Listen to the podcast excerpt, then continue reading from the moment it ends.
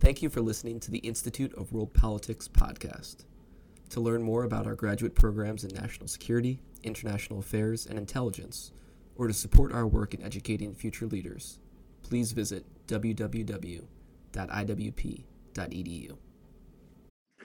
All right, welcome everybody. This is uh, IWP Standard Time. We're only running five minutes late, which means we're on time. Um, and those of you familiar with Latin American culture, that means we're actually quite a bit early.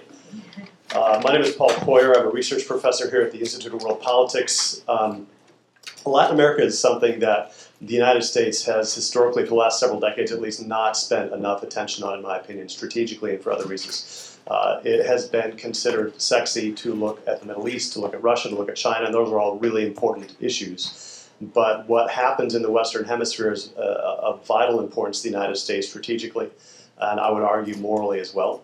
And uh, my own wife is from Venezuela, which is one of the reasons why I've started to look more carefully at it for the last few years. One of our friends is Joseph Humire. He is a friend and also a scholar. Uh, Joseph, I wouldn't say he's an ex-Marine because you never say that about a Marine. Um, he is uh, the head of the Center for Secure Free Society. He does consulting. We've got a, very, very long bio here. I'll keep it short. Joseph does a lot of things. You can call him an international man of mystery, but one that thinks uh, as well about a lot of different topics. He does consulting uh, with the uh, intelligence community and the military and, uh, and, and the U.S government, State Department, et cetera, for very good reasons. He watches these events in Latin America and the international dynamics quite closely. Um, and what's going on in Venezuela right now is taking place in the context of uh, a lot of dramatic changes all through the region. You have dramatic changes in uh, Bolivia, which um, uh, Joseph's ancestry is Bolivian. You've got major changes taking place right now in Argentina with, uh, with a new election that brought the Peronists back to power. You've got uh, huge street protests in Chile. You've got challenges in Colombia. You've got AMLO in Mexico, bringing Mexico in a new direction, bringing him an entire relationship with Cuba, uh, et cetera, et cetera, et cetera. There's a lot of things going on right now. So Venezuela is only one of those many uh, countries in flux, but it's the one in which all of America's um, opponents and, and frankly enemies uh, are all present and in a very uh, in a very malignant fashion, using their base in Venezuela to target the United States strategic interests. And uh, some of the most important of those are who we're here to talk about today: Iran and Hezbollah. So join me in welcoming Joseph Humire.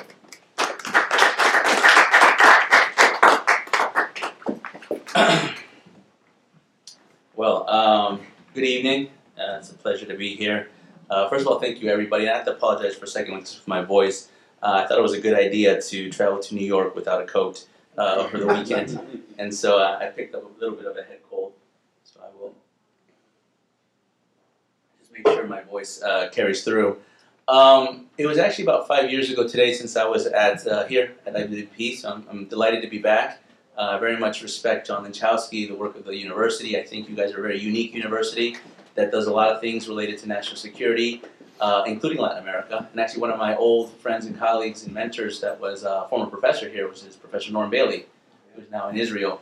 Uh, so I have a, a, lot of respect for the work of the university. And it's an honor and privilege to be with at the university again. Um, in 2014, when I was here uh, for the first time, I uh, actually was presenting about Iran in Latin America. Uh, it was at the at the period where I, uh, we, I published a book. I co-edited a book called Iran Strategic Penetration in Latin America.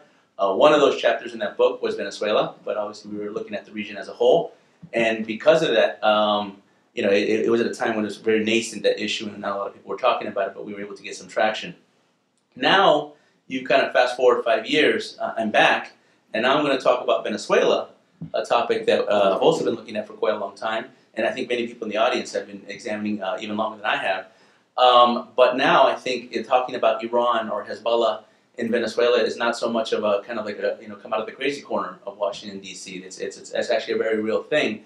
Uh, matter of fact, uh, prior to coming in here today, I was scrolling through my social media, and a very prominent uh, Venezuelan journalist, someone that does a lot of coverage. Actually, she probably covers about half of my Instagram whenever I uh, review it. Uh, Carla Angola, who may, some of you may know from EVTV. Uh, posted an interview she gave with the Undersecretary for Terror Finance, a gentleman named Marshall Billingslea, and Marshall Billingslea said in a, in a question and answer with Carla Angola, uh, when she asked him about Hezbollah uh, in Venezuela, he confirmed something that we suspected, which he confirmed that in April of this year, in a trip that the foreign minister of Venezuela, Jorge Arreaza, went to Beirut, that he met with the Secretary General of Hezbollah, uh, uh, Nasrallah, Hassan Nasrallah. So that meeting took place. Uh, that was confirmed today by the Undersecretary of Terror Finance. Uh, he also mentioned that they're going to be working very closely to uh, document and to uh, reveal more about the relationship with Hezbollah uh, and Venezuela. And so I think this is a very timely uh, opportunity to talk a little bit about this. When me and Paul first started to talk about, you know, the idea of coming and talking about this topic, because I think what you hear in the media most, you hear mostly about Cuba. I think there's a lot of been documented, uh, a lot of been reporting on the Cuban presence in Venezuela. You're lately hearing a lot more about Russia. Uh, you even hear China. Obviously, the economic presence is very large. But you don't. You you might hear about Iran, or you might hear about Hezbollah. But you don't really see anything. Uh, it's very, very, rarely does anyone produce any kind of evidence or any, any kind of analysis that's concrete on the Iranian Hezbollah presence. To the point that I think a lot of Venezuelans think it's a bit of a myth. They think, you know, you know, we've heard this rumor of Iran and Hezbollah in Venezuela, but you know, we're waiting for someone to show us. So I think what I told uh, Paul, as I said, before we just come in here and give you a bunch of slides and talk about case A, case B, case C, and give you a bunch of uh, you know Arabic names, uh, Lebanese or, or, Syrian names that no one's going to understand, and, and, you know it just kind of be like a show and tell. I thought, uh, you know, for strategic reasons, let me take a little bit step back and, and, and talk a little about the origins. And, this is actually a variation of a brief that I've given more than a dozen times. I think this is only the second time I've done it publicly. Uh, only the first time with the camera uh, in front, so I guess this would be now public. But uh, this is actually a variation of, of, a longer briefing I've been giving to the Ministry of Defense in Brazil, uh, the Ministry of Defense in Colombia, and as Paul mentioned, obviously the Department of Defense here in the United States, to truly get to the heart of what is going on in Venezuela. What is at the origin of this uh, uh, crisis, which I consider more as a conflict uh, today. Let me see if I know how to work this. So I think this is the obvious, right? Um, I think what grabs everybody's attention when it comes to Venezuela, uh, beyond the humanitarian conditions, beyond the political crisis, beyond everything, the threats, the, the presence, that what really makes this kind of an anomaly in many sense is the economic situation. And that's, I think, fundamentally going to drive uh, this uh, conflict uh, uh, to a point where the United States is going to, uh, and it already is, but will even increasingly have to deal with in, in, in, different, in different terms. Um, the decline of the economic deceleration of Venezuela it's it's uh, faster than almost anything we've seen in modern history. It's much faster than the fall of the Berlin Wall, the Soviet the decline of the Soviet Union.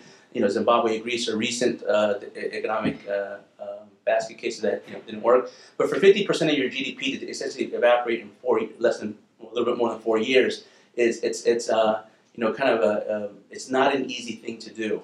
Um, and so when I began to start to look at this, you know, it, it, it, it was almost as if I wanted to understand how does something like a Venezuela take place? How did how do we get to a situation where uh, you know the economy is spiraling down? You know, where there's uh, inflation at a million percent or more.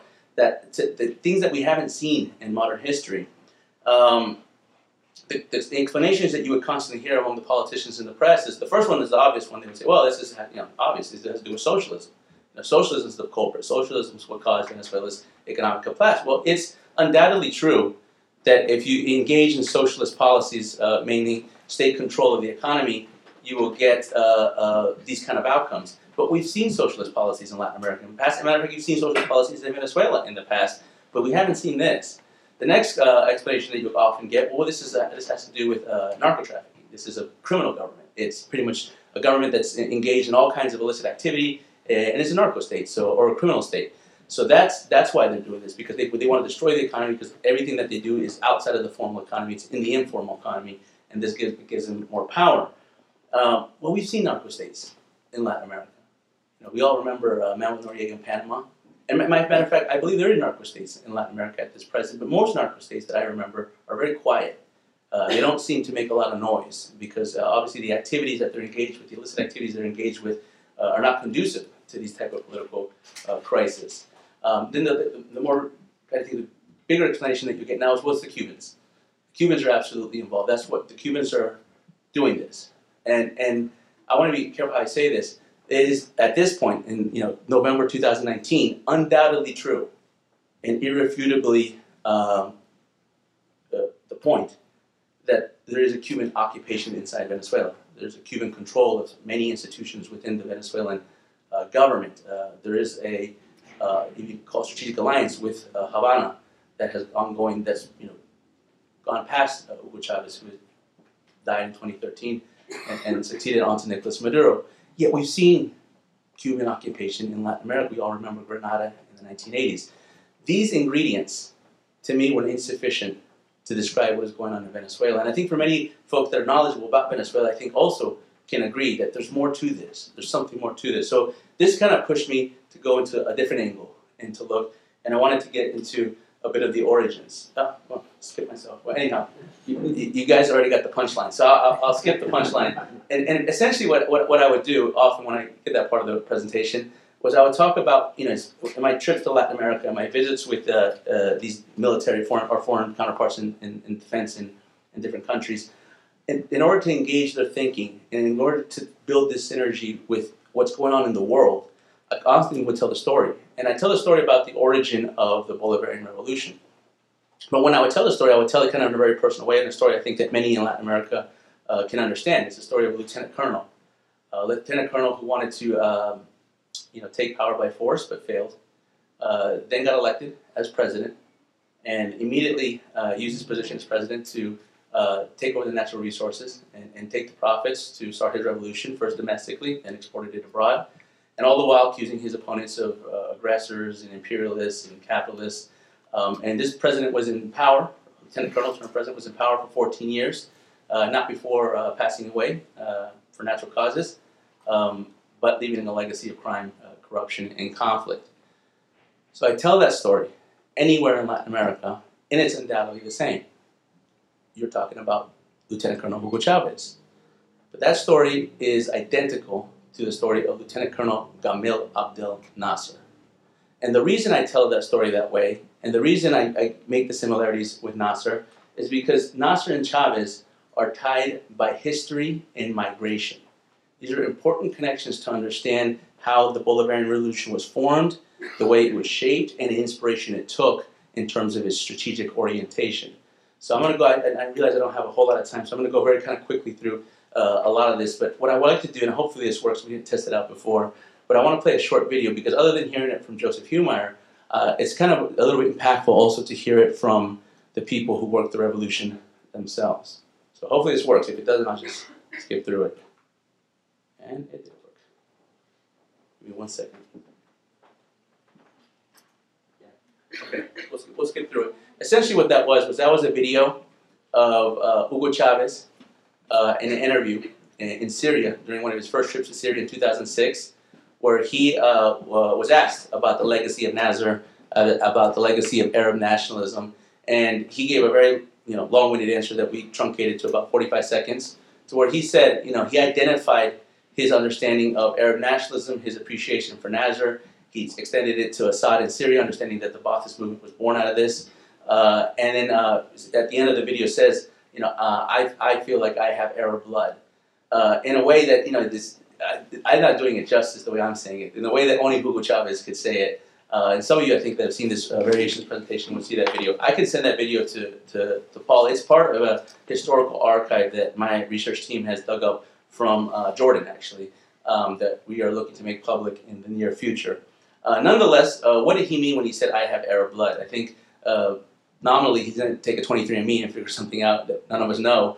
I think uh, really what he means is he understands the history of the Arab struggle. Um, that goes beyond what is Iran and Hezbollah today, because Iran was born in 1979 and Hezbollah in 1982. What he means is he understood the strategic orientation of the Middle East as it evolved uh, uh, in the 20th century. Because before the Iranian Revolution, what dominated politics and conflict in the Middle East was the rise and the fall of Arab nationalism, which was what uh, Gamal Abdel Nasser sparked. So there's three things within the Arab nationalist movement in the Middle East that are important to realize and how it reflects within the Bolivarian Revolution in Venezuela. The first is strategy. The second is concepts, and the third is symbols.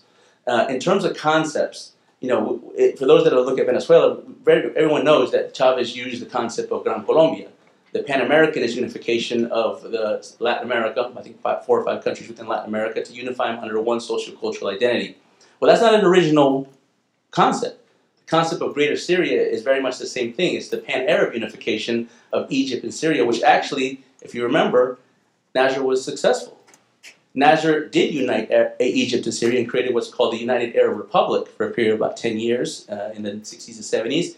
Uh, evidently, it didn't last, but he, he understood the, the, in, in the historical tense of natural Syria versus greater Syria.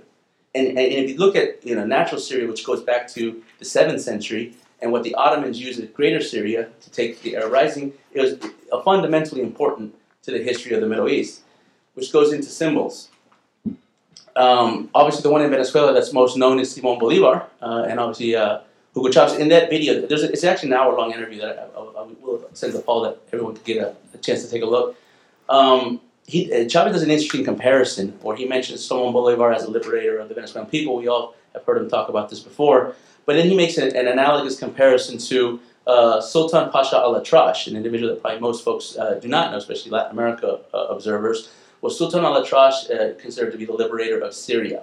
Because during the Arab Revolt in 1910, uh, al-Atrash worked with the British to be able to ensure that the Ottomans did not take over Syria. Uh, al-Atrash is a Druze. He's from southwest Syria, and he has, you know, he's a hero in, in, in, in the history of Syria. Assad was named um, prizes and, and, other things after after al-Atrash. And al-Atrash was a defender of the Greater Syria concept, understanding what's the natural Syria to Greater Syria.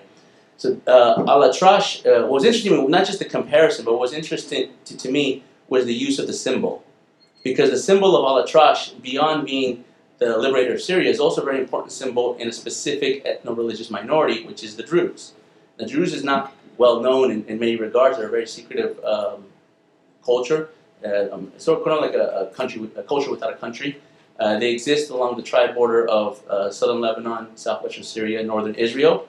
Uh, but they have one of the hardest uh, uh, things to do in the world in terms of survivability. They have to work with three opposing factions. They, they have to work with the Israeli government. Obviously, they're very close to the IDF and the, the Jews in Israel. They have to work with the Assad government, those that are in Syria, and then they have to work with the Lebanese government, and in some cases, in the southern part of Lebanon, uh, some of the Druze work with Hezbollah. So in that sense, they're naturally in conflict. And what was interesting when you start to study the history of Sultan al-Atrash is not so much what Sultan al-Atrash did, but what he didn't do. Uh, one of the things about the history of the Druze, and this is something that you know our fellow colleagues from the Middle East would love to engage you on, is uh, the Druze understood that since they, their most important thing to them is the survivability of their people. So when the Ottomans were looking to basically take over the Middle East, they understood that the best strategy for them to survive this conquest was to a, uh, you know, fight it, but b, uh, infiltrate it. So uh, the, the Druze actually worked against the Ottomans in Sultan al-Atrash's case, but then the Druze from northern Lebanon worked with the Ottomans. And that is something that's not very well known into the history of, of the Arab Revolt, but it has been documented. I spent two weeks with the Druze in northern Israel, and it's something they don't talk about uh, very much, but it, it brings into a concept something that I think is very relevant to the Bolivarian Revolution, which is the concept of insurgency. You know, when you, uh, when you talk about insurgency, there's a tactic that's fundamental in insurgencies, which is compartmentalization. Compartmentalization is nothing more and nothing less than when you take different cells within a network and you compartmentalize them to work to different, towards different, towards to a common objective through different means. It, very simply, if we were one network here and me and Paul fabricate a fight, we pretend like we're enemies now, and then I defect and I go work with our enemy of IDP. I don't know who the enemy of IWP is, but I go work with another university, and then I work my way up to become close to the leadership of that university, and then we start competing, but me and you still have an ability to work together. That's compartmentalization, and that is something that is uh, uh, uh, the insurgency method and the compartmentalization tactic is something that is uh, streamlined within the rise of Arab nationalism, and it's something I think is very important to understand when we get into uh, the model of, of Venezuela and the Bolivarian Revolution. This is a longer history that I don't have the time today to go through, but what I want to do is I want to tap into migration because that's a little bit more concrete. Um, this kind of movement that existed in the Middle East in the 20th century found itself into Venezuela. More recently, through an individual that um, some of you may know, Zaidan Amin al Aissami, or what's known as Carlos Zaidan in Venezuela. Uh, you may recognize his surname because he is the father of Tarek al Aissami, who is the former vice president, current minister of Industries National Production. Uh, they call him a Mufi because uh, Carlos Zaidan arrived in Venezuela not as a, just a regular migrant or a refugee. He arrived in Venezuela because he was part of a, of a political uh, mission. Uh, when Carlos Zaidan arrived in Venezuela was at the period of time when the Ba'ath Party split in the Middle East. When the Baathists uh, that were originated out of Syria, born out of Syria, uh, com- compartmentalized and fractured to move on to Iraq. There you see uh, Michel Aflaq, one of the fa- co-founders of the Baath Party in, Syria, uh, Shibli al-Aysami, uh, also a co-founder of the Baath Party in Syria. Uh, Shibli al-Aysami then goes to Iraq and becomes the Secretary General of the, of the Iraqi branch of, uh, of the Baath Party. You can see Saddam Hussein uh, right behind him. And at the time that uh, Shibli al-Aysami moves over to Iraq, they send his nephew, uh, uh, Amin Zaidan, Zaidan Amin al-Aysami, to Venezuela to create the Baath Party Venezuela. But in actually, in actuality, in some of the text, what it was described, it was the Baath Party Colombo Venezuela, which is why they sent him to the border. That's him right there. Okay, so there's three periods of mass migration from the Middle East to uh, Latin America. The first is uh, around uh, the year 1880. This is when the Ottomans began to make their major push uh, against the, the, for conquest of the Middle East, and there was a, a tremendous amount of persecution. That persecution obviously led to a mass outflow of refugees. A lot of those refugees landed in South America, particularly they landed in Argentina, Colombia, and Venezuela. In fact, uh, one of the common terms for those that are from the region, from Latin America, uh, I think you guys know them as Turcos, right?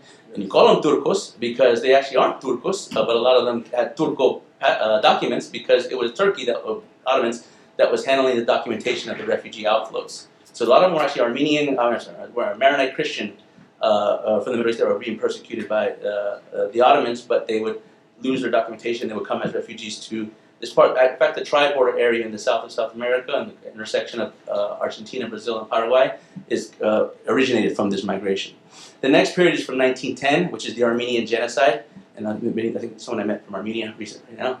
Uh, the Armenian genocide, which was uh, obviously the word genocide comes in the UN uh, uh, vernacular from the Armenian genocide, uh, comes from that period. Another wave of mass refugee outflows kind of hits Latin America, this time more to Colombia and, and, and Venezuela and Mexico. Um, and then the last, the more recent wave of mass refugee outflows from um, the Middle East happened between the period of 1960 to 1970, which that was when basically the, the Baath party was uh, solidified itself into Syria and then later, uh, well, much later into Iraq. Obviously, the, the, the beginnings of what became later the uh, Lebanese Civil War, and, and many people escaped.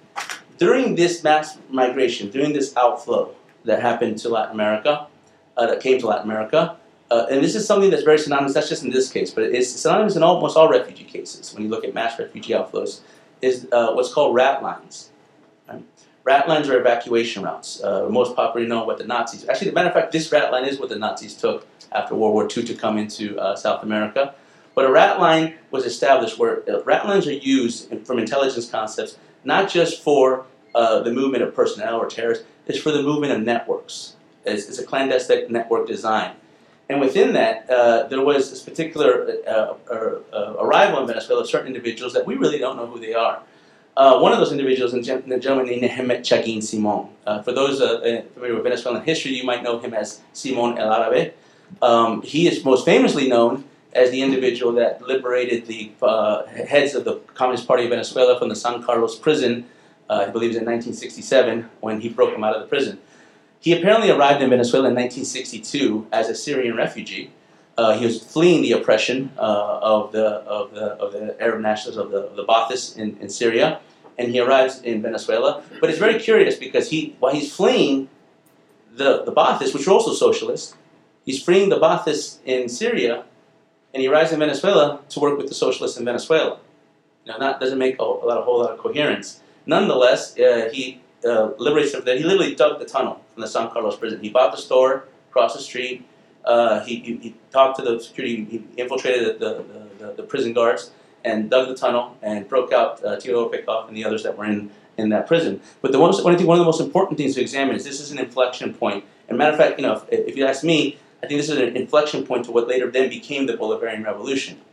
Because up until that point, for those that are, some very, very knowledgeable Venezuelans here, up until that point, the Venezuelan communists, the Venezuelan guerrilla movements, the Fuerza Armada Liberación Nacional, was intent to fight against the Venezuelan armed forces through guerrilla warfare. A very Cuban like strategy to very draw in the military into the jungles, ambush them, and then fight them much the way the Cubans tried or did successfully in, in, in, in Cuba, in the island.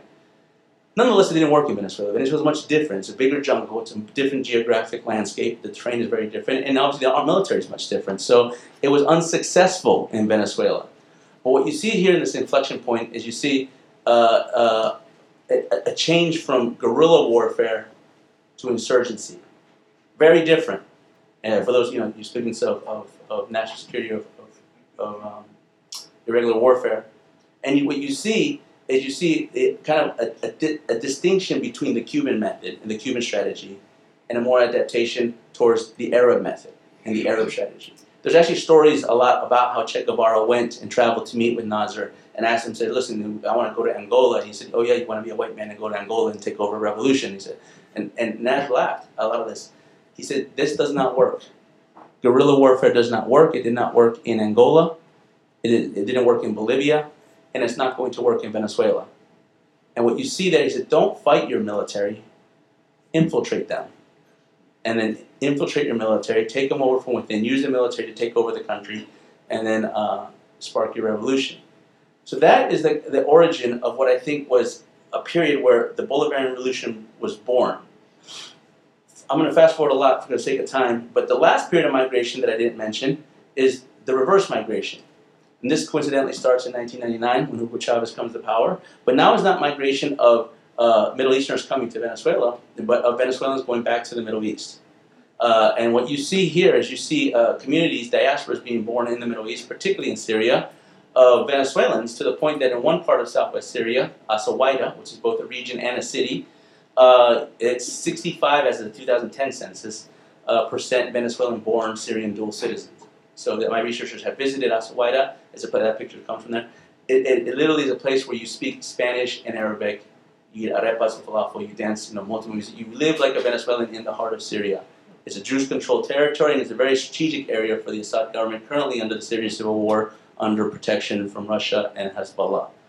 And this was a, a very uh, strategic area because when this is just the beginnings of what you need to understand uh, to get a sense of who Tarek El Aissami is.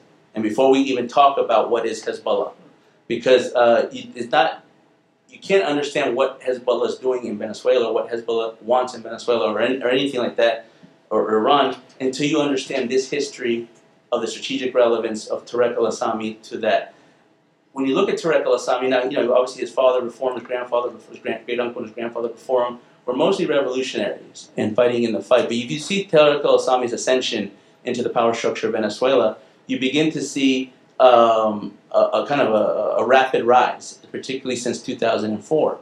Um, he becomes the deputy vice, he becomes the vice minister, then the minister of interior, uh, then later becomes the governor of an important state uh, in Aragua, in the coast of, the coast of Venezuela. Right. Uh, then he becomes uh, the vice president, uh, and then he becomes the, the, the minister of industries. Now, it, from, a, from a Westphalian perspective, you look at that and you see like, oh, those are ups and downs. You know, vice president might be the top, but if you follow it from kind of a, a strategic sense of what is the power structure inside Venezuela, what you begin to see is you begin to see he increasingly controlled first the security apparatus in Venezuela, at being as Ministry of Interior, and then became to control the economic apparatus inside Venezuela, and to begun to connect the two. Um, there was a documentary in CNN that, that I helped uh, you know, the, them, them, produce, uh, which is called Passports in the Shadows. It was aired uh, both on English and Spanish uh, by uh, um, Anderson Cooper in English and Fernando de Rincon in Spanish, which I recommend you all look at. It has a lot of you know this, this material, some of it in it. Um, but in that, in, the, in that documentary, the process of, of doing that documentary, when we, when we started examining Tarek El what I realized is that a lot of his ascension had to do with his wife. Uh, his wife, Rudy Amar, uh, rather Rudy Amar Alman al-Aissami is very important in, this, in the Druze dynasty. Matter of fact, the Almans come to the origin of the Druze from the 11th century of the unification also with the Persians uh, from that period. So what you see is you see the transformation of an individual that was a revolutionary to a prince. Uh, and in the Middle East, those that have uh, blood lineages to fortunes and, and, and territory are those that get access to that territory. And I believe uh, a little bit of what I'm describing here is how this is playing itself among a triangle that's established in the Middle East uh, of Turks uh, under Erdogan, uh, Persians and Iranians under the Ayatollahs, and the Druze under Tarek al-Aissami. uh, which makes him a very he's the third leg of that of that table, and that makes him a very relevant player in the Middle East. Um, this well, doesn't really come out right. I don't say that. You don't need to rush too much. We're doing pretty well. So Is that right? You want, you want to keep another 15 minutes or so. We're good. Okay. Oh, you know, I'm, we'll see where we get to, and then we'll probably open it up, get some dialogue with folks. Um, the uh, this is all distorted a little bit, but essentially, you know, the term that you hear, the country reports on terrorism, the most recent one that was just released, I think about a few weeks ago, maybe a month ago, uh, from the Department of State, uh, lists in the country reports on terrorism on this section of Venezuela that there is Hezbollah facilitators and supporters. Now, let me break down those terms.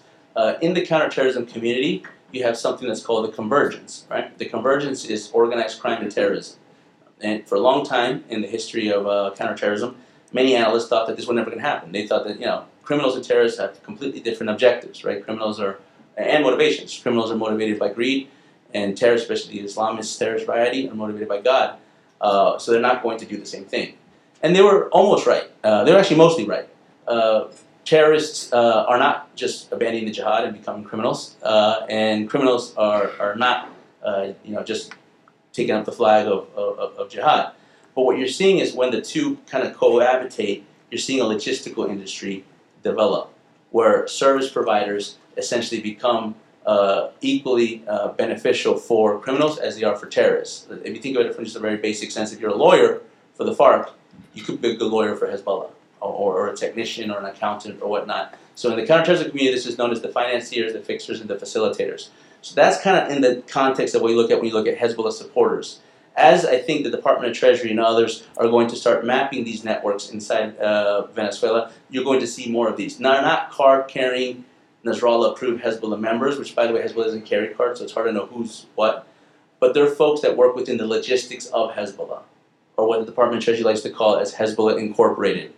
Uh, and so, in that, within Venezuela, what we're examining is a sub state criminal structure which is a civic paramilitary criminal structure that's divided into eight regions, and where Hezbollah plants themselves into those regions. What you tend to find is there's on the illicit side, on the military side, and on the governmental side, very prominent players of Arab descent that wouldn't categorize you would not you would not categorize them as Hezbollah members or even Hezbollah operators, but you could categorize them as Hezbollah supporters, which is equally as important uh, in this uh, counterterrorism context of the convergence.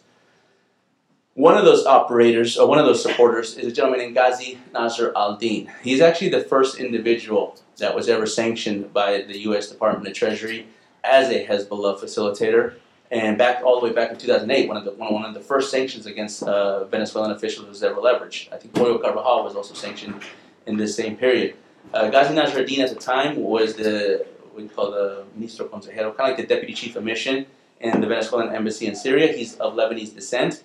You see him here in a picture that he tweeted in 2011 when the start of the Syrian civil war under the caption, Syria resists. You see Nicolas Maduro in the picture, there's Bashar Assad, Rafael Ramirez is in the back, there's Ghazi, there's obviously Hugo Chavez.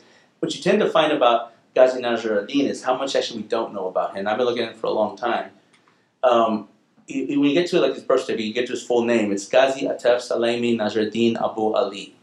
So when you break down that name, right, Ghazi means warrior right, from Lebanon, the Middle East, right, Iraq, Lebanon. Uh, Atef is the name of his father. Salam is the name of his clan. Nasr, nationalism. Din is a city in Mount Lebanon. Abu Ali is the son of Ali. So if you transliterate his name, it's a nom de guerre. It means the warrior from Lebanon. We don't know who Ghazi Nasr ad-Din is. And as recently, what we detected is Nasr ad-Din's movements in Colombia, Mexico, Dominican Republic, and Costa Rica. So he is what I would describe a Hezbollah, more than a Hezbollah supporter, a Hezbollah facilitator that develops these networks. He develops the networks that move. Uh, move refugees, move routes, move products, move people, but also do propaganda along the way. he has a, ironically, a think tank in Venezuela. It's called Global AZ that really doesn't produce any research or, or any analysis, but nonetheless has a Twitter account that tends to be very vocal when it needs to be.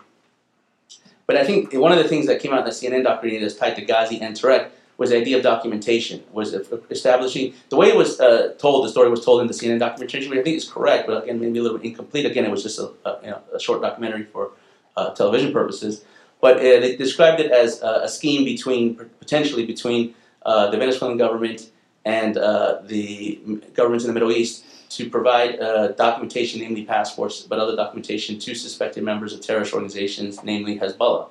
Uh, when you look at those documentation and when you get into the heart of it, uh, this is just a sample. Uh, what you tend to find is the surnames. You know, it, it, beyond being just the documentation, you know, to give like you know someone an operator from Hezbollah a passport. Um, Hezbollah didn't need that. You know, Hezbollah had tremendous from the AMIA attack way back in the 90s. They had abilities to get documents from other governments in the world. Matter of fact, they used uh, Greece at one point to get documents. They had you know ways to embed to, into the corrupt networks and get government documents to uh, provide cover and concealment to their movement. What Venezuela provided was the ability to create identities, which is much different. For those that work in the intelligence community or are familiar with it, it's the uh, cover platform to be able to create the legend. Uh, and when you look at the names, of some this may be a little small. So you got the Husseinis, the Nasruddinis, the Al-Atrashes. These are prominent names in Lebanon and Syria of families that have established fortunes in the Middle East. So this is beyond just, this is not just about Hezbollah. This is beyond uh, the establishment movement of terrorists or criminals. Is actually establishing a dual diaspora that's connected through money and movement. Uh, and, and if we, we've documented over 173 of these cases specifically, some go with the full suite of records from birth certificate to bank account, uh, and some of them just have a limited amount of documentation. But mapping the family network is, is what's important. And that'll leave me with Iran, because I think, and this I'll start to end with this, so we can get into some Q and A. But uh, when it comes to Iran, you know, with all the context of what I said, if, if, you took anything away from the last 20, 30 minutes of what I've been talking about, is Syria is very relevant for Venezuela. In fact, if you want to understand Venezuela, study Syria. They were designed the same way. If you were to describe Syria in one sentence, it is a humanitarian crisis with the largest refugee outflows in the world, with increasingly occupation of Iran, Russia, Hezbollah, and now Turkey. But that definition is fitting, also fitting Venezuela. And the reason why uh, the Iranians will fight literally to the death to protect Syria is because it's a logistical hub.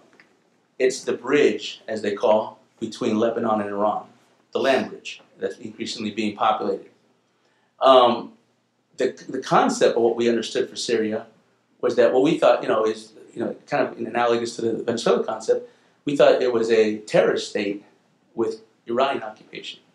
We didn't factor in all the geopolitical other elements, and we thought a weaker Assad would be an easier Assad to be removed. And what happened eight years later of civil war, war and conflict in Syria? We found that a weaker Assad, not necessarily Assad easier to be removed, but a weaker Assad is an Assad easily controlled by external state actors. That's a lesson that we need to learn when it comes to Venezuela. So it, if, if Syria is the land bridge for Iran in the Middle East, then Venezuela has converted itself into the air bridge. Uh, one of the things that's most known to the public is something that's called that, that you know that was dubbed in the media as Aeroterror, was a weekly flight that would go from Iran to Venezuela. It was a code share between Iran Air and Conviasa, the national state airlines. And it would fly uh, about once a week, with literally no passengers. Uh, people that would try to buy tickets, they would inflate the tickets to you know, prices as as about $10,000, $20,000, a price that no one really paid to go to Iran. And then when the most interesting aspect of that was when you go to the balance sheet, you kind of you find out that they lost more than $30 million in three years, so it wasn't commercially viable. But most importantly, it was subsidized not by the Ministry of Transportation, which, which you would suspect to subsidize a national state airline, but by the Ministry of Mining, which gives you a hint as to what they're going after. Um, I skip this. And then uh, lastly, I mean, I think uh, to, to, to make uh, kind of my concluding point is there's a lot of lessons that we could draw from the Middle East, particularly when it comes to Iran, Hezbollah, and Syria. But we have to first understand the origins. We have to understand how this was developed both in the Middle East, how this came to Venezuela, and then we have to establish the, the, the, the analytical lens to be able to, to learn from the lessons in the Middle East and not apply them in Latin America. Um, this is about networks. Uh, these networks are trans-regional now. They move uh, all around the world, uh, not just for criminal purposes, but for strategic purposes. There's intelligence, uh, state support that, that is provided to these networks that allows for them to establish what you see in the Middle East as, you know, basically Hezbollah incorporated all throughout Iraq and Syria um, and increasingly starting to see that in Latin America, particularly in Venezuela. So with that, I'll shut up, and then I will let you guys ask me some questions, because otherwise I'll just keep talking like a parking meter. Thank you.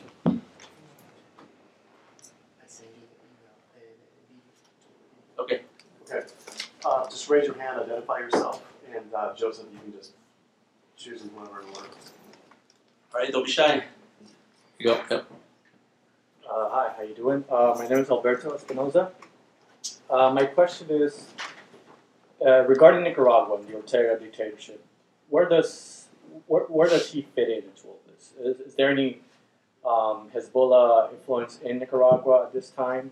Uh, does he have any close connections to all of this? So I, I am not as familiar with Nicaragua. It's one of the, so it's you know with the Bolivarian Alliance. One of the countries that I didn't look at as closely as I should have has been Nicaragua. I've focused a little bit more on Bolivia. I'll talk a little bit more about that. It's been a little bit in the news right now. But I have a lot of colleagues that have looked at Nicaragua. And one of the things when I when I was at the uh, uh, Special Operations Command when we were talking about this, you know, you had some folks that looked at Nicaragua very closely. One of the things they first grabbed from this, what they you know they're looking, you know what, it started to crystallize certain concepts that they or certain things that they've seen throughout history. And one of the things they brought up to me, they said was uh, about Gaddafi. Uh, they said, you know, you know, we always kind of knew the, the, the Cuban uh, influence was always well known, and obviously the Sandinistas and the historical part. We said, but no, something that not a lot of people really talk about was Gaddafi's influence on Ortega. Gaddafi had a tremendous amount of influence on Ortega, to the point that they say that Gaddafi's son, I think, either lived or lived or once lived in, in Nicaragua, right? Uh, and then they said, Joseph, where does Gaddafi fit in all this? And I said, well, you know, if you look at what Gaddafi was when it came to the Arab nationalists, he was a supporter. You know, he, him and him and Nasser literally established the non-aligned movement. So uh, I think in that context, uh, you know, I haven't looked at this uh, uh, construct in Nicaragua. But to be honest with you, I didn't look at this construct in Venezuela for many long time. You know, they, in intelligence, they have a saying. They say there's no such thing as bad intelligence. There's only bad questions. If you don't ask the right questions, you do not get the right answers.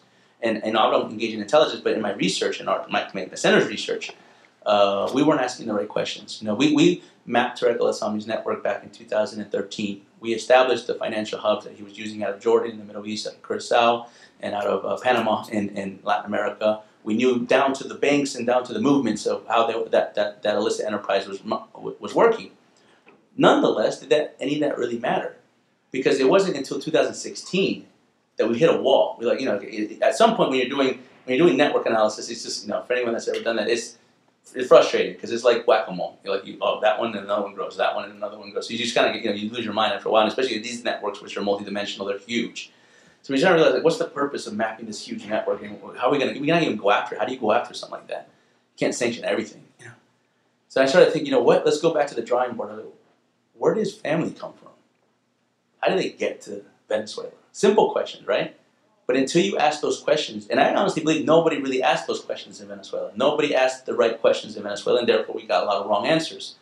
And I recommend those questions be asked in every country, in every case in Latin America, particularly among the Bolivarian Alliance, and Nicaragua would be no different.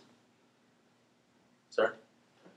Um, I'm Rizwan from Pakistan, and uh, I'm a graduate student, PhD student uh, in the University of Massachusetts Amherst, and uh, my PhD uh, is on Middle East. Uh, I'm actually looking at uh, this sectarian inside Islam, sectarian factor like Shia and Sunni, and uh, Iran and Syria. Uh, one common point between Iran and Syria, or Iran, you know, chasing after Syria, is uh, not not too much petrol or strategic, but sectarian.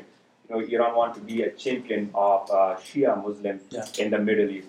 So where does this sectarian factor in Middle East uh, fit in your? So, yeah, that's a great question. That's a great, and this has been a lot of the conversation that we've had. Is a more nuanced conversation we have with some of the analysts that know this stuff. And obviously, there's, there's differences with Syria too. I mean, there's not the level of sectarian uh, um, um, um, divisions within society that there are in Venezuela. There is Druze in both, but there's not, you know, a, a large percentage of Alawites or Yazidis or, or, or, or, or, or uh, Kurds or anything like that. So, um, but it, going down to like to this side of the world, the Iranians, the way the sectarian divisions in, in Latin America are different, right? They're not Islamic, uh, and, and they're not, uh, you know, they're, they're, they're all indigenous communities. Uh, like if you look at Bolivia, for example, there's uh, more than 15 indigenous communities in Bolivia. Uh, the most notable are like the Aymaras, the Quechuas, the Chiquitanis, and so there's a bunch of these indigenous communities that most people have neglected, and, and they're part of you know displaced and disgruntled populations all throughout the region that uh, led to some of the, the power structures. If you think about the Bolivarian Alliance, uh, Correa in Ecuador, Morales in Bolivia, even he wasn't really Bolivarian, but you know, he was suspected to be some of, of Humala in Peru. And what you see with Iran is they understand, they use that understanding that they have in the Middle East of indigenous communities, of uh, sectarian conflict, and they understand and they bring that knowledge to Latin America. One way to describe the Iranian Revolution, if you take, take the Islamic part out of it for a second, is as a social movement to defend natural resources. That's the way they sell themselves in Latin America. They don't come in, you know, hey, look at the, the you know the twelfth Imam and Mahdi, and we want to. They, they come in first talking the language that they think the Latin Americans already understand, and then they gradually move into into some sense. I mean, at, at the at the graduate level. Uh, in a country like Peru, for example, they take those concepts of, of, of social movements and, and, and uh, sectarian divisions, and then they apply the Islamic element later. Uh, they have actually a culture center in Peru called Inca Islam. It's like the Incas in Islam, so it's very, uh, very, very not, very discreet on, on, the way they des- described it. But uh, I think that's important to understand, and, and I think Iran's very nuanced on this. They're very good at this. And increasingly, their the understanding of the, the way they present themselves has to be in a way that's compatible with Latin American faiths as well. So in Latin America, you have pretty much you know Christians and Catholics, right, for the most part, um, and they understand that that's not you know mass conversions to Islam. You know, maybe a long term goal, but it's not something that's going to happen overnight. So uh, what you're seeing, for example, in a week, you're seeing um, I think at the end of this week, you're seeing uh, uh, the head. Uh, it's a kind of like a religious state summit or something like that in, in, in Baku in Azerbaijan right? Where um, the head of um, uh, one of the top advisors to to, to, to Khamenei in uh, in Iran, uh, Ali Akbar Velayati, who, the former foreign minister, will be traveling to that. The Argentines have recently asked for uh, uh, an extradition of Ali Akbar Velayati because he's wanted or he's, he's part of the AMIA attack in '94. But what you see when he goes to this summit in Azerbaijan, one of the reasons that it's a very important summit it's just, it's the, the, the, design of that summit is to present an ecumenical approach to religion, right? To basically describe all religions as one religion. And the Iranians have adapted that approach in Latin America. They don't, they've adapted the ecumenical approach to all religions. And that's why a lot of, if you look at the, you know, kind of into the granular of a lot of the converts, the people that they're recruiting, a lot of them are Catholic, you know, and, and you have to ask yourself why. Uh, one and, one and two. Two questions. Sure State Department. Um, what is the most influential figure in the Druze from your uh, perspective in the Middle East right now? Oh, ugh. I'm not a Druze scholar, but I mean, I think the most controversial figure is Jumblat. You know, so uh, no, no, I wouldn't be able to answer that. No, Not Jum- okay. no, Jumblat would be the most controversial. I'd say, w- w- No, no, no, the, the influential, like has like with Hezbollah, with the Jews, like he's yeah, he's with everybody. I have a different like opinion about him, but the Okay. Well, I mean, what, what we looked at was essentially to look at the divisions within the Druze of those that work with Hezbollah and those that worked against Hezbollah, right? Mostly in Lebanon, you know. Uh, so Jumblats are openly against Hezbollah, but then also uh, have been, you know, pretty much lambasted in all kinds of cases of corruption and other uh, and other things. And so, what we what we've basically taken a, a position is I, I couldn't describe like the hierarchy of the Druze inside Lebanon or, or Syria for that matter. But what we're looking is to look at where Tarek al Assami fits in. Because what, one of my first experiences were that, you know, when, when you mention this uh, al Assami or you mention this, the, the, the family, is there's not a lot of recognition of him. Like they say, oh, we didn't know, we didn't know he was there, you know? However, when, when you get to the Druze in Syria, he's very, very recognizable. Uh, matter of fact, in, in As-Suwayda, I think they had a, a street or something named after him? Uh, and so he's a very prominent figure in there. I don't know that comes from his family, his father, his grandfather before him, but uh, what was curious to me, know you know probably more about the Druze in the sense of the, those families are insular, right? So the Lebanese Druze are connected to the Syrian Druze. So it, it didn't make sense to me that we would know one and not know the other. So that's what we were looking at more. But I have one of my analysts that know that studied a lot more research into this that could describe that a little bit better. My second question: What is us, like the United States government, vision from your perspective for Venezuela?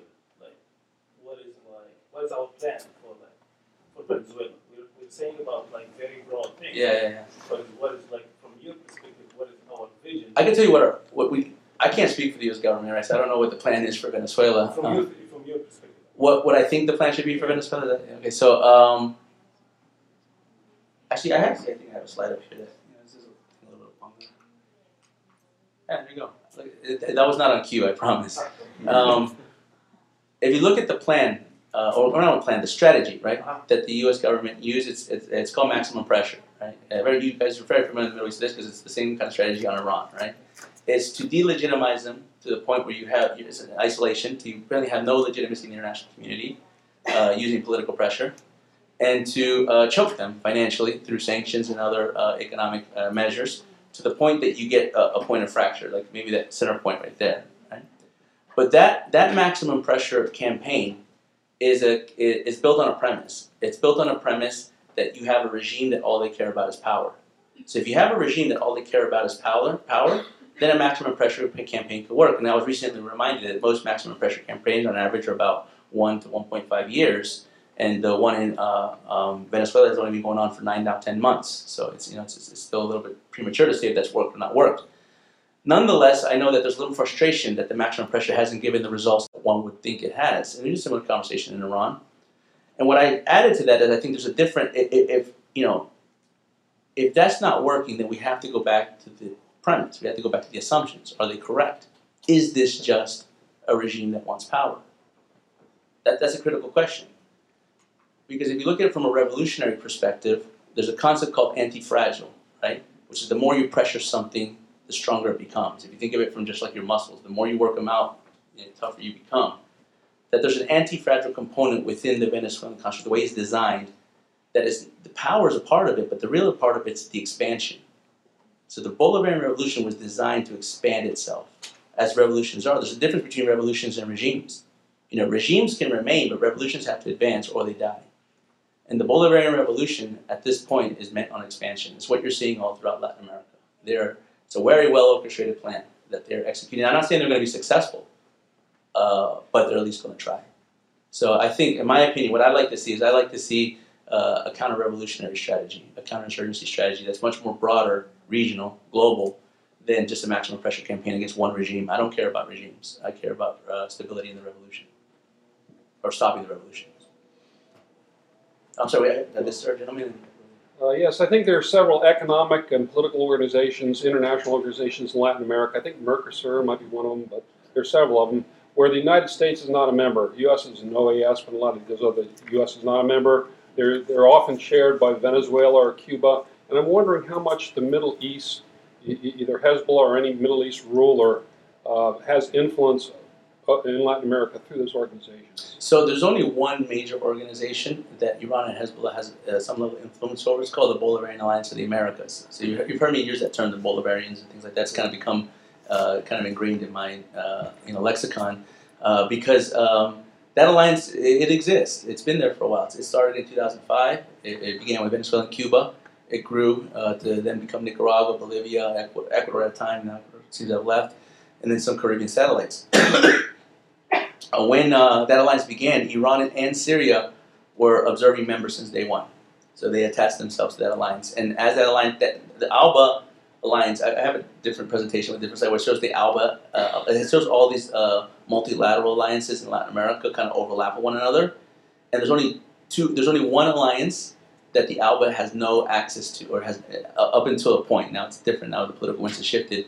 That the ALBA alliance didn't have at least one member in. You know, it has it in Mercosur and UNASUR, and obviously the OAS and you know CELAC and all these other uh, uh, groups. Uh, but was the Pacific Alliance. The Pacific Alliance was designed specifically to not have any ALBA influence in it, and by extension, had less influence of Iran or any of the other external state actors. Uh, that's changed a little bit because the Pacific the founding members of the Pacific Alliance were Mexico, uh, Chile, uh, um, Peru, and I'm probably forgetting somebody, uh, Colombia. Um, uh, however, Mexico has gone a very different direction now. We're you know struggling a lot with Mexico. For those who are from Bolivia, probably struggling a little more with Mexico in the recent days. Uh, and so, you know, those in the Pacific Alliance isn't the same, isn't as strong as a construct as it once was when it was envisioned. So uh, Iran has pegged themselves to that alliance, and I don't know about much of the other alliance. Mercosur uh, is a South American uh, uh, um, political economic framework. Uh, there's obviously some members, but what Iran does is it, they play the political chess, right? So they, like, I'll give you an example in Argentina, right? So um, for 12 years, Argentina was under the rule of the Kirchners, the first Nestor Kirchner, then Cristina Kirchner Iran gradually grew its presence through that 12 year period. Um, and obviously, it already had a presence in Argentina. We know about the bombings in the 90s. Um, President Mauricio Macri comes to power uh, in 2015, and um, you know they understood that that's a challenge. So Iran didn't leave, or, or Hezbollah didn't, you know, completely retract uh, from from from Argentina, but they they understood they couldn't advance as much as they wanted to. Uh, now uh, things have switched, and uh, Alberto Fernandez and is, is now the president-elect of Argentina, and his vice president is Cristina Fernandez de Kirchner. And there's a lot of um, a lot of uh, concern that Iran and Hezbollah are going to entrench themselves again into Argentina um, once again. So they, they kind of play this political they, they play that political chess. They, they kind of wait to see which ones. They don't always try to determine the outcomes. Uh, but Iran's been in for a long time. In Venezuela, for instance, um, you know a lot of people think that this started with Hugo Chavez. You know, some of the Iranian uh, recruits in major recruits that were involved in major terrorist operations in the 90s uh, were recruited out of the Iranian embassy in Venezuela, including Abdel Kader next door from Guyana. So, I'm sorry, sir. Yeah. Um, so Emmanuel, uh, I research at Center for Security Policy. Um, on the Iran deal, Iran nuclear deal. So um, there was a project Cassandra. I don't know if you know about Uh, that. familiar. It was Iran.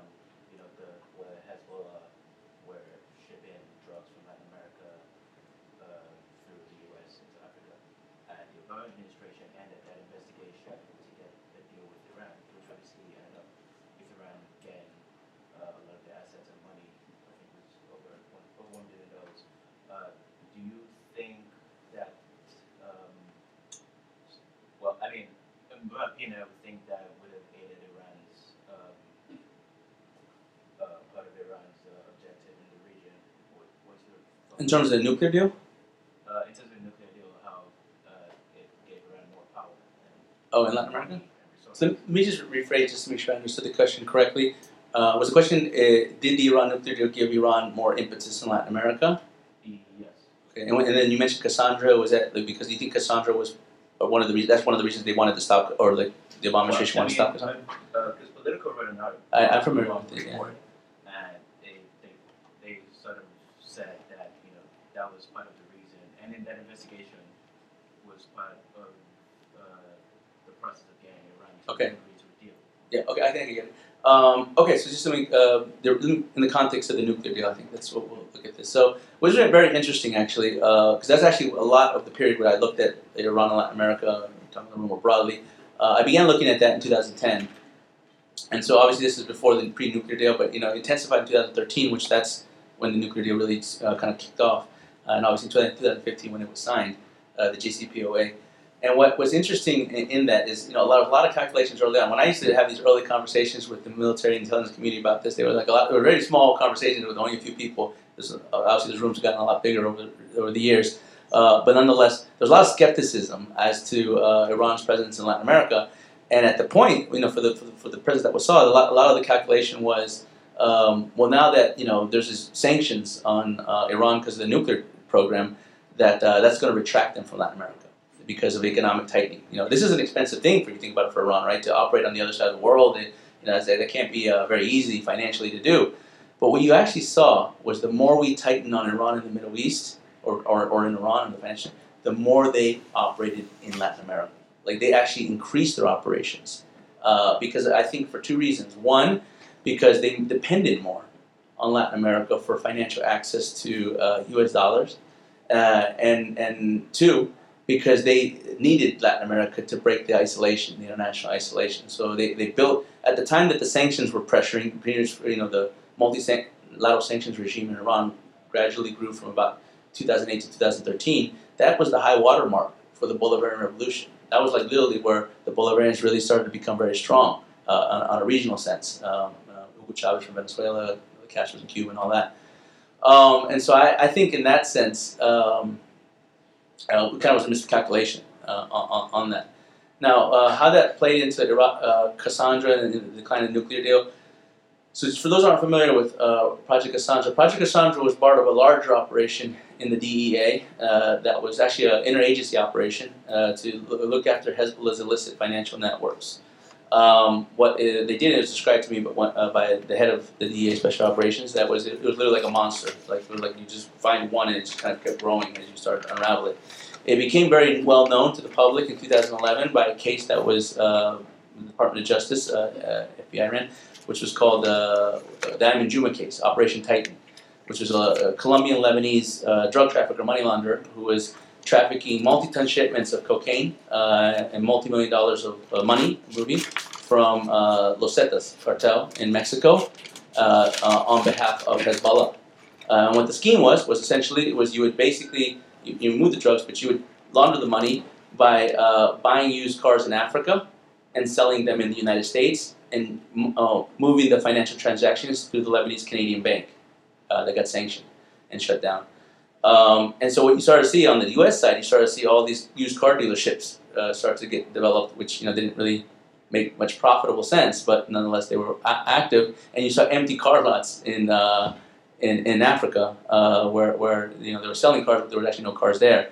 So what it became was a major money laundering mechanism uh, for Hezb- for Hezbollah, and that kind of just ended up growing. And the accusation—I don't say the accusation, but the, the insinuation that the political piece uh, put out was that the Obama administration, clamped down on this because they thought that the more you, this monster grew, and the more that the DEA and, and the other agencies, Department of Defense particularly, uh, understood this, the more they would figure out this was tied to Iran. So uh, in, in Latin America, uh, in, in the analytical community in the United States, when it came to Latin America and it came to Iran and Hezbollah, it would constantly be divided into uh, um, Iran activity and, and, and IRGC activity and Hezbollah activity. Not the same, right? And Hezbollah's into the, the money. They want they want they want the drugs. They want the money. They you know they, they, want they want to get rich. Iran Hezbollah they're doing some intelligence stuff, just you know typical stuff. We don't really know what they do, but they would compartmentalize the two, right? Which didn't make any sense to me because everywhere else in the world literally look at it like they're together. But for whatever reason, in Latin America they had to be separate. And I think that that uh, started to become uh, debunked over time. Now I don't know if that was anything strategic by the Obama administration or anything like that. Um, I actually think it's more has more to do with bureaucratic issues, uh, infighting between uh, equities among agencies. And for those that aren't as familiar with it, I'm not, as familiar with it myself. I don't work in the government, but um, you know, there's different ways of collection in terms of intelligence. The DEA is the newest member of the intelligence community. They have a different uh, collection platform than, than you know, other intelligence agencies, and, and they're also newer to the whole community. And I think there was a lot of concern about the way that they were operating and things like that. And there's, you know, this happens in government, right? You have turf wars, turf battles, as they say. So I think there was a lot of that actually that went on. Uh, I'm not familiar or no, but but I, what I can say, what I can say though, is that um, not a lot of resources were applied to the problem set. And uh, for the little resources that were applied, there were some very smart people that understood very important things about Iran and Hezbollah's presence in uh, Venezuela, in Latin America, that um, weren't allowed to advance as much as they should. Else? That's it. Okay. All right. Well, thank you guys. Thank Paul. Thank you again for your Thanks time. for. Absolutely. Thank Joseph.